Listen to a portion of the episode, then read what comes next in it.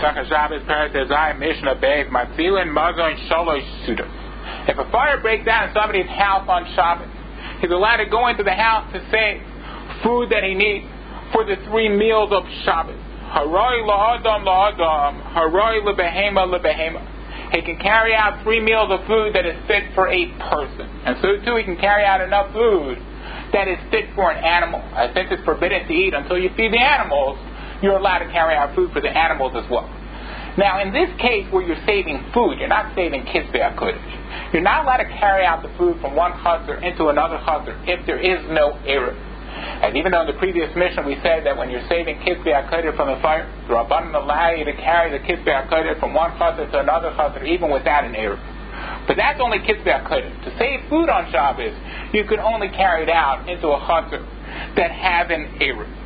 Now, even though you're carrying it into a permissible chaser, and you're allowed to carry anything you want into a chaser on Shabbos if there is an Eruv. However, the Rabbanan only allow you to carry out enough food for the three meals of Shabbos. The reason being is that if you would be allowed to carry out whatever you want from the fire on Shabbos, the Rabbanan were afraid that maybe you'll be so caught up in carrying out and saving your possessions from the fire, you might actually go ahead and extinguish the fire on Shabbos. So the Rabbanan limit what you're allowed to save from the fire on Shabbos, and they said that you can't carry out more food than you need for the three meals of Shabbos. Now we're talking about where the fire broke out in your chutzner. So therefore, you're very caught up in trying to save your possessions before the fire consumes your house. But if there's a fire in a neighboring chutzner, in such a case, you're allowed to save whatever you want from your house if you're carrying it out into a chutzner that has an Eruv, And since the fire has not yet reached your chutzner, you're not so caught up in saving your possessions, and you won't come to extinguish the fire on Shabbos. Case What's the case? Nafla deleka belele Shabbos. Matzilin mazon shalosh suda. If the fire broke out on Friday night, in such a case, that's when you're allowed to carry out enough food for your three meals of Shabbos. Bishacharit. Matzilin mazon shtesu. But if the fire broke out on Shabbos morning, in such a case, you're only allowed to save enough food for two meals of Shabbos. As you've already eaten one meal, you only have two meals to go. So you're only allowed to save enough food for the two meals that you eat on Shabbos day. Bam mincha. Mazon suda If the fire broke out on Shabbos afternoon, in such a case, you're only allowed to save enough food for one meal, as you've already eaten two meals. You only have one meal to go, so you're only allowed to save enough food for your final meal. Rabbi Yossi Aimer La'ola Matzilin Mazon Suda.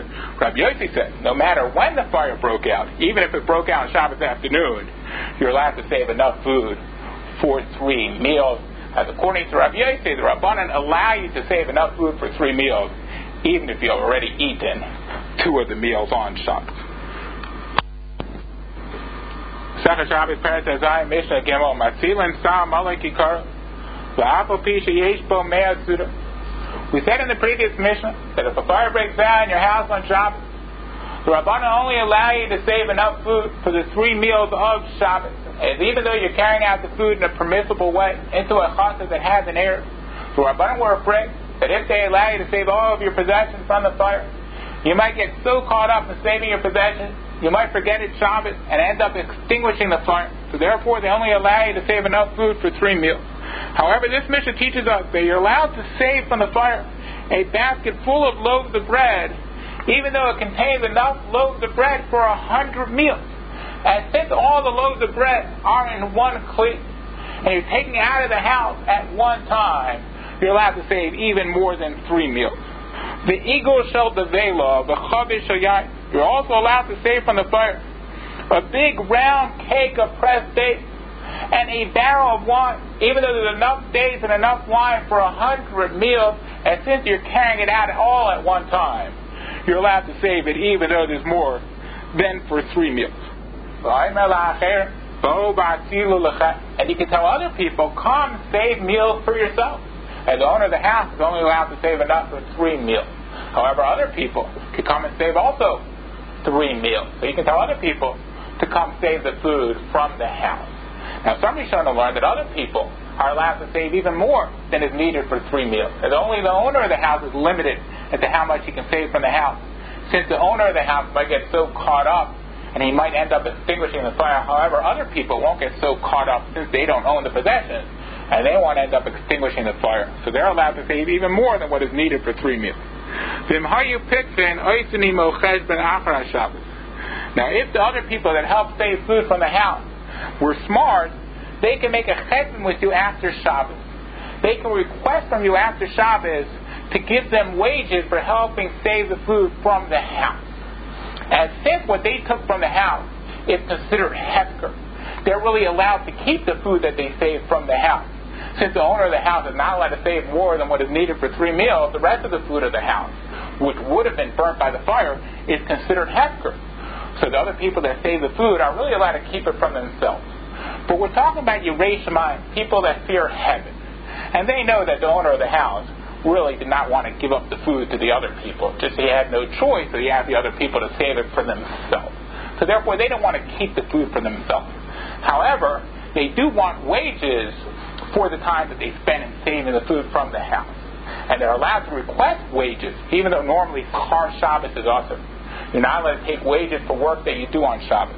However, in this case, since what they took from the house is really hefker, they didn't save it in order to get wages for the work that they did.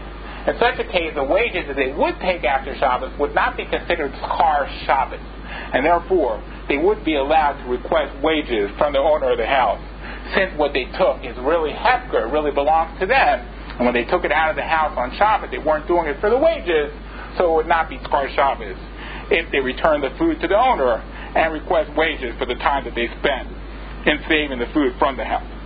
When